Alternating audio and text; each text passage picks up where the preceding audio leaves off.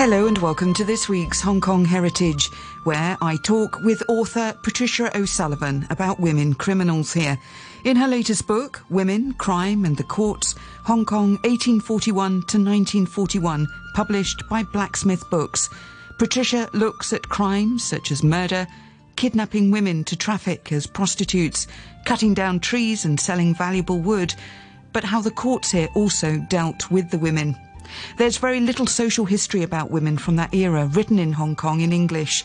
So, for this Hong Kong heritage, we not only look at some of those cases, but the lot for working class women, both Chinese and European, which often was pretty dire. Women, often dependent on men for their survival, led perilous lives. Girls would sometimes be sold, and midwifery was so unqualified and basic that traditional methods would often lead to a baby's death. When you first thought about doing this book, was it that you were finding out about women and crime, or was it a case of were you expecting them to be a bit more saucy or naughty? Or was it, you know, because what I found with your book is that it's actually quite devastating in some ways.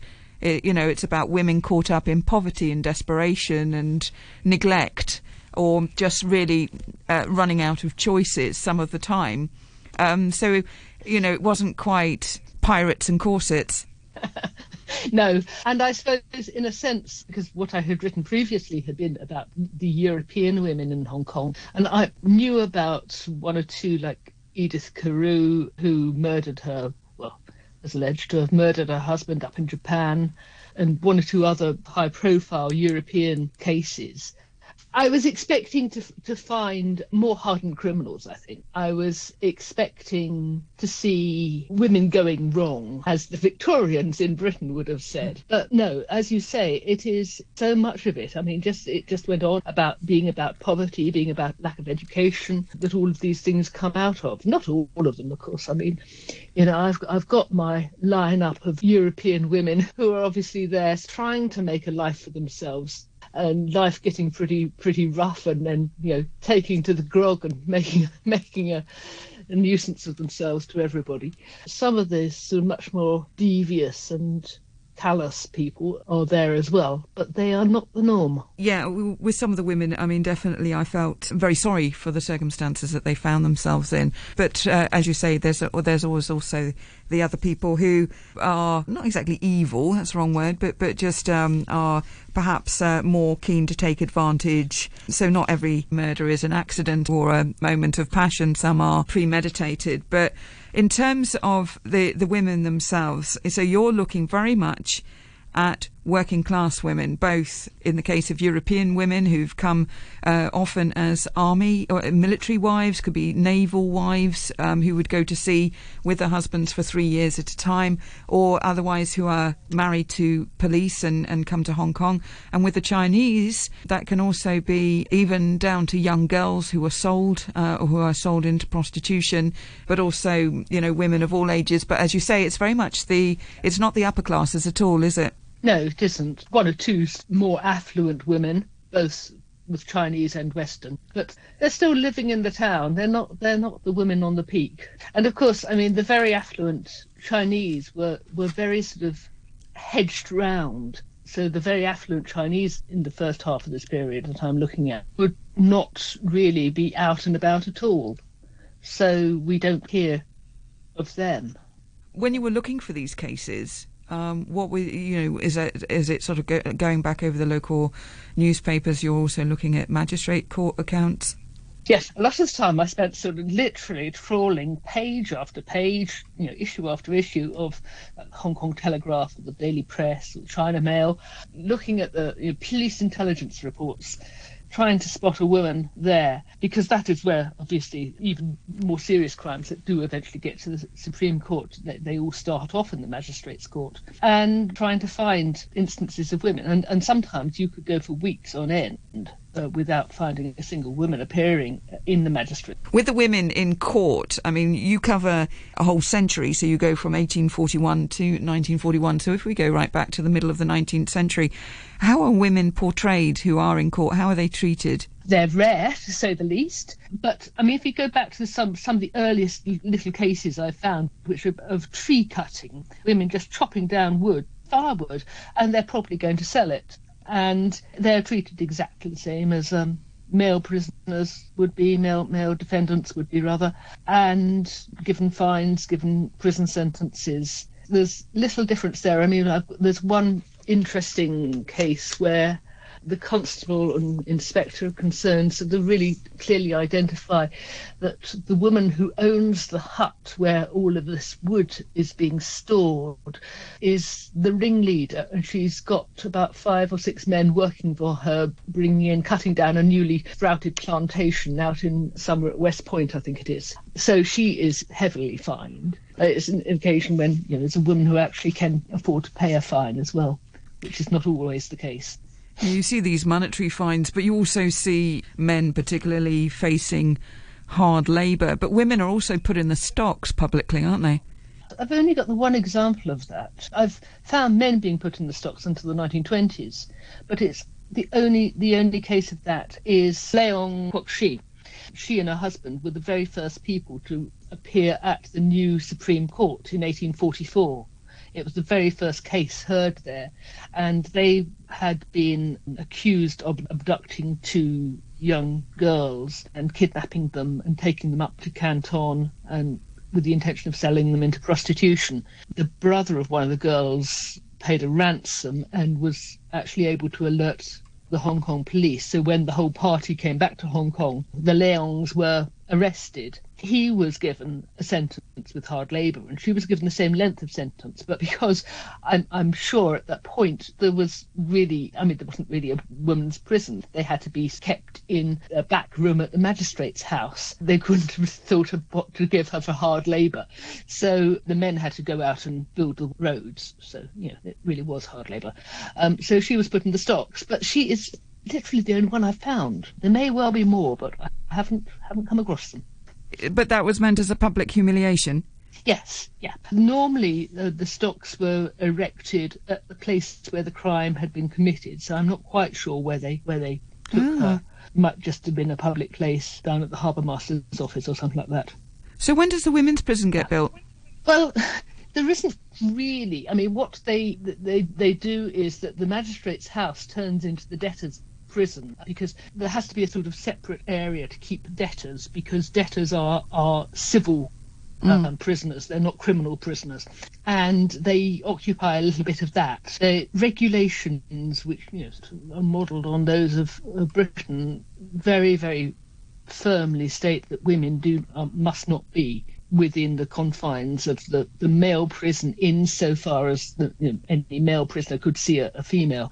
So they're always kept very separate. They are in the debtors' prison to start with, and then only in with the, re, the, the building of what we know of as Victoria Jail now in the 1860s that they got their own special space. And when we look at um, you know the prison that uh, is then, as you say, the, the um, as part of the Victoria Jail, so what now is uh, Kwun. Uh, or part of Tai Kwun, the Central Police Station complex, and uh, in up there in Hollywood Road, and uh, with the female prison. They, uh, you know, I was reading that, um, of course, they have to watch that, you know, people try and stay healthy because um, it's actually, if you've got people obviously living together, then there's a chance for um, you know, disease. It's also a chance for for lice. Uh, you've got some some detail on, you know, whether they're going to have their hair cut, but they then find that Chinese women in this particular case um, actually, uh, uh, for the most part, uh, you know, tend to look after their personal hygiene very well. I have to say, you know, in in the early period, I mean, through to 1870s or so, um, there's only if if there is sort of eight women in the jail at any one time, that would be a busy day. Uh, there are not a lot of women kept.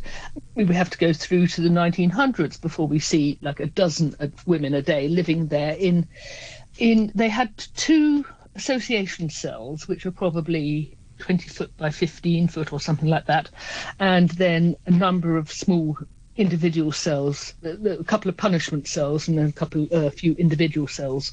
So there was, for in the early period, there was enough room to keep disease at bay. And there's very few very few reports about any disease within the women's prison. For example, when, when the plague is ravaging Hong Kong, there are no reports really of the plague happening within the prison, the whole prison, you know, the men's prison as well. That's interesting, isn't it? Because you'd have thought, you know, obviously yes. when we had bubonic plague here in 1894, that that would be, uh, you know, when you've got um, people, as I say, living in close confines, that that um, that would be a classic sort of petri dish for that.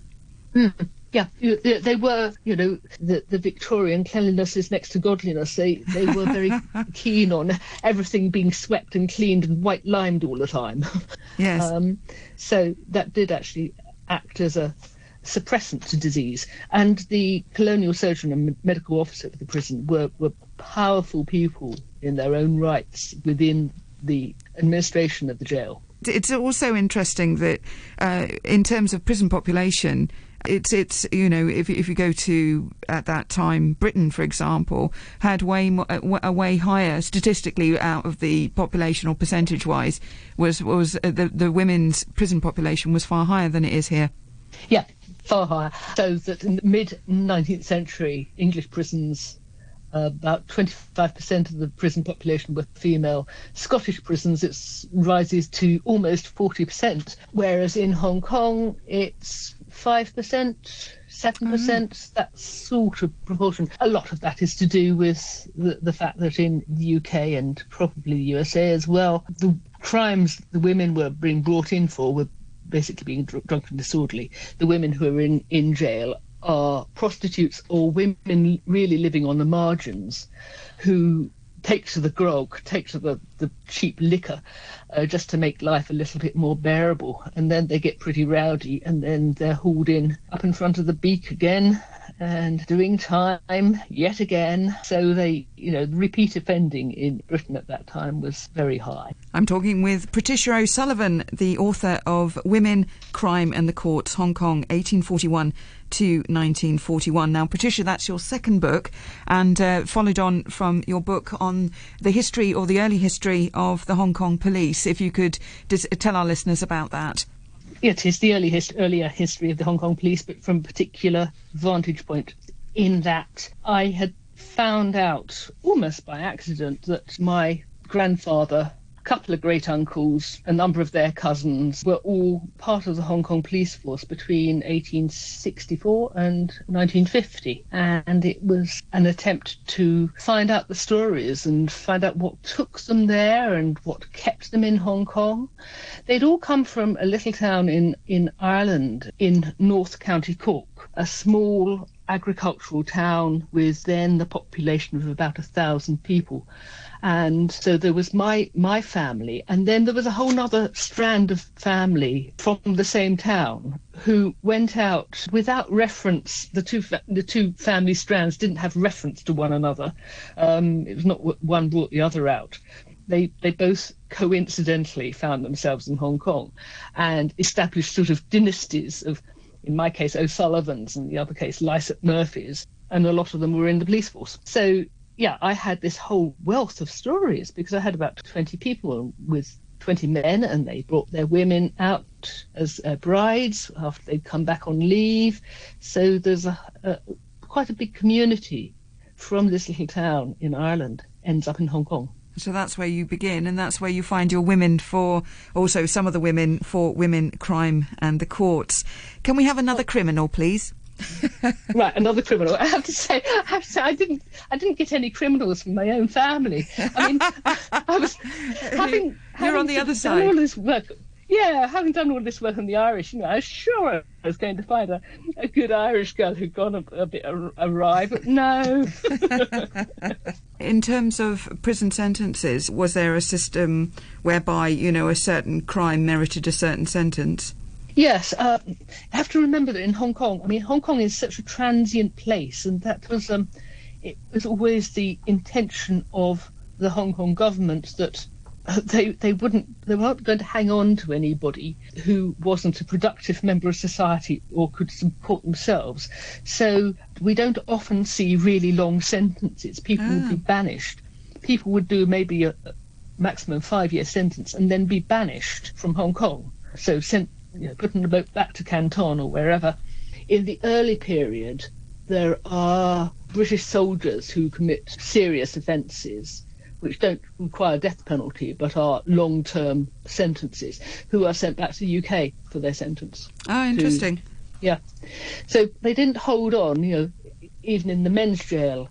There are not a lot of men under sentence of more than five years. The very serious ones, the murders, would have been hung. Oh yeah, that's yeah. another way of clearing the prison population, isn't it? It is. it's absolutely very efficient. Yes, yeah. no, I hadn't thought of that. Yes of course, it's that era. I mean, of course, here, I mean, the death penalty doesn't um, go from the statute books till 1991, but I think our last death penalty is 1966. So, but um, yes, back in the day, um, it would have been hanging probably in that yeah. Uh, where we've got Tai Kwun out in the courtyard there. Do you think, or was it done done somewhere in a room? The, no, uh, it was um, in the compound in front of the magistracy. Right. In the 19th century it then became sort of private, and it was sometimes within a, a courtyard of the at the back of the magistracy. So, in the early days, could you attend a good hanging? Yes, and people did. Even later, when hangings were in private, the press would be invited in quite often. Oh no, I don't think I'd want to be yeah. on that. No, on that not, shift. You're, no. you're not going to volunteer for that one. But, but there were only two women in the whole period. I've only come across two women who were hung. One is uh, for the, the, murder of the, the, her husband in Aberdeen Harbour in 1923, and then the last one, Kwan, was executed in 1940 for the murder of her husband's concubine and possibly the murder of the concubine's son and the husband's mother. Goodness. So, yeah. But other than murder, I mean, obviously murder are the ones that, that gain the headlines, but, you know, women that, that you found in your book, and that's Women, Crime in the Courts, Hong Kong, 1841 to 1941.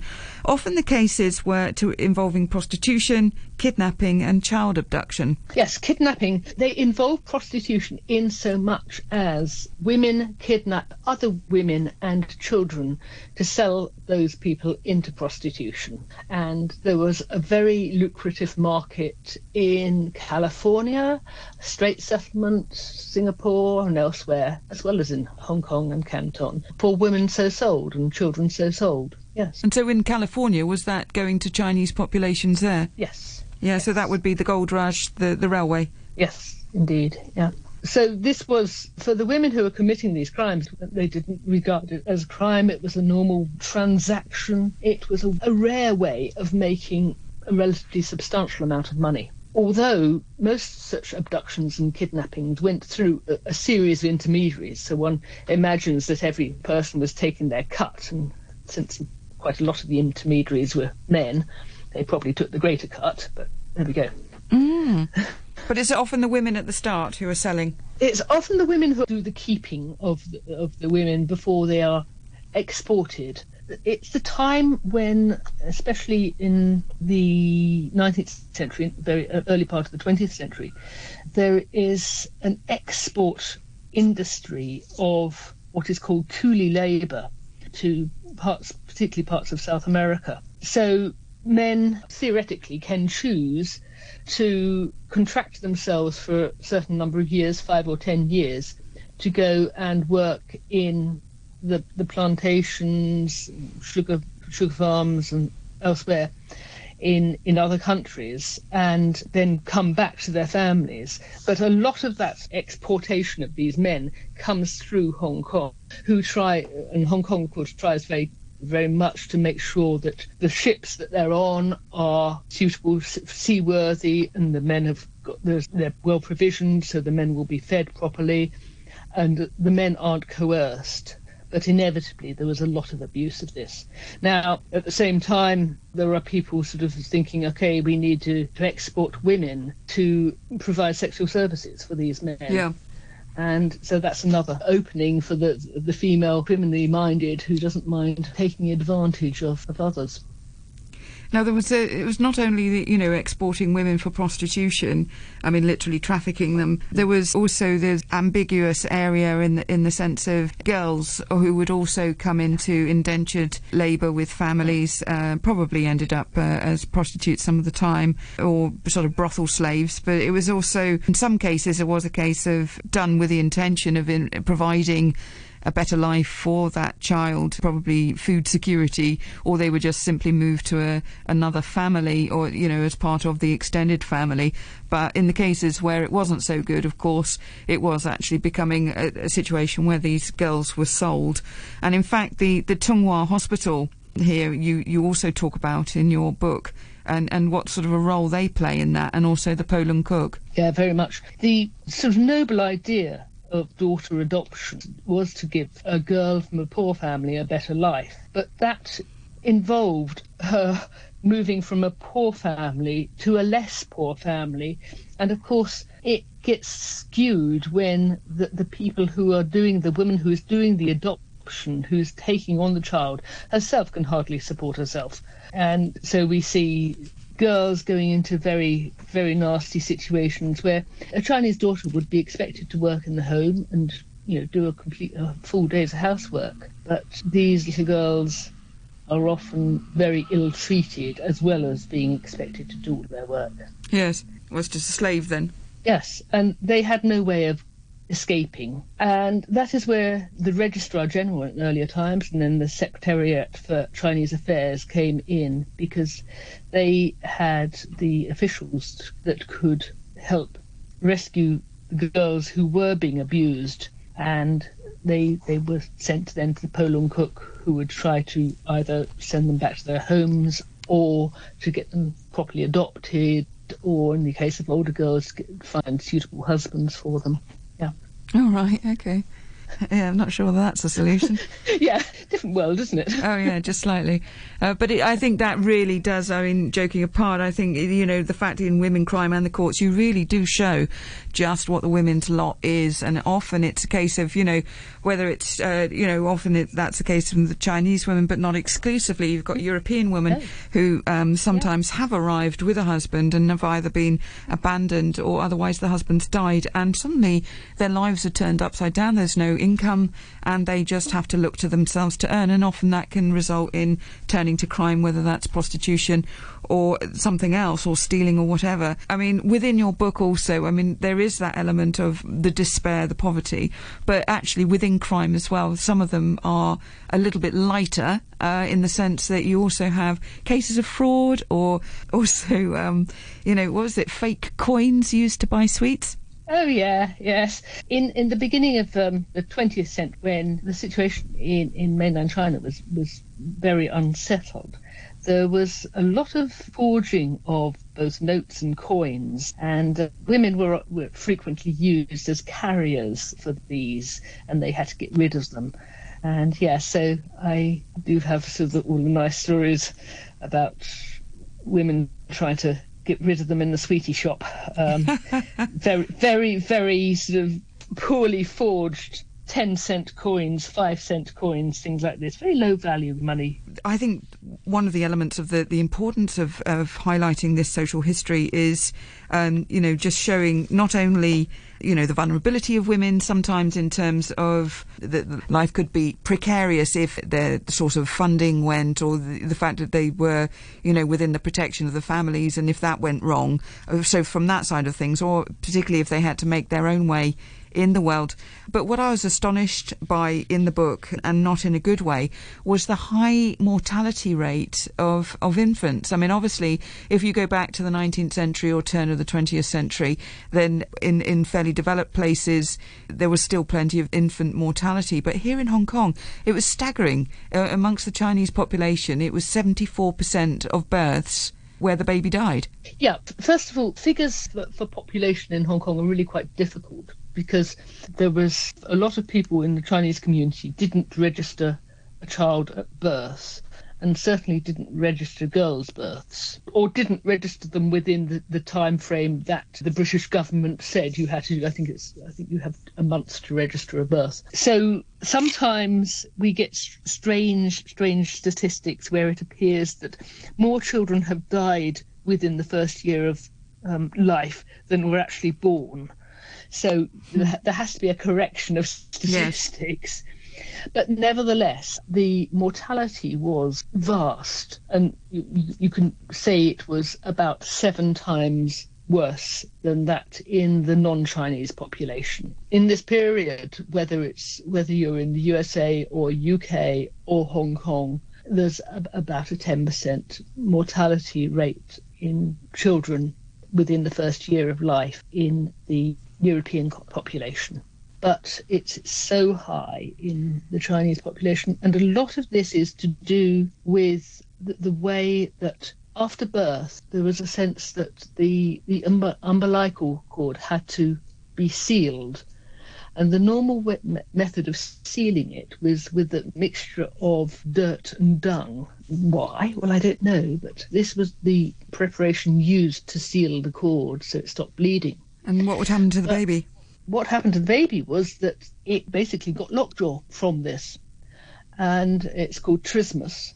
And the baby stops being able to suck, and within a few days it dies. I mean, I, I had this. There's an excellent book, Medical History of Hong Kong, 1842 to 1941 by Moira Chan-Yeung, which is full of astonishing information that I had not the faintest idea of. So I, I owe what I'm saying now entirely to her work. So that basically the, the child dies, as you say, of lockjaw. So that lockjaw jaw is also known as trismus. Trismus.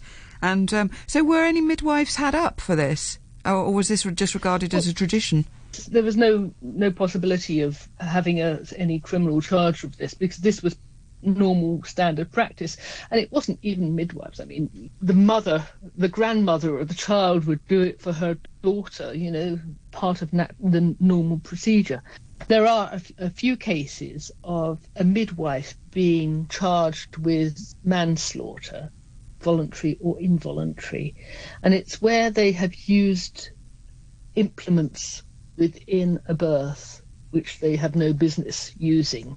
There is registration, later there's registration of midwives, but there's a lot of midwives who, who are practicing without registration and who weren't permitted, for example, to do a forceps delivery. Mm. That would be uh, it would be a doctor who would have to be a, uh, in attendance to do a forceps delivery. So yeah, I've certainly got a couple of them who were prosecuted, but none of the prosecutions came came to fruition, shall we say, because the evidence was not sufficiently strong.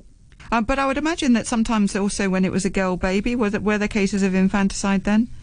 Uh, sort of moving away slightly from, from the, the midwifery tradition? I think it's a more a matter of uh, just being left out, the abandoned babies. I mean, even my, my grandfather, who was in Hong Kong from 1896 to 1921, he had he often picked up a, a baby you know, just lying around on the on the slopes of Hong Kong, would take this little mite, and it was often a girl, to to the to the nuns, to the sisters at one of the convents, who made a, a speciality, as it were, of trying to look after these children, but most of them would die.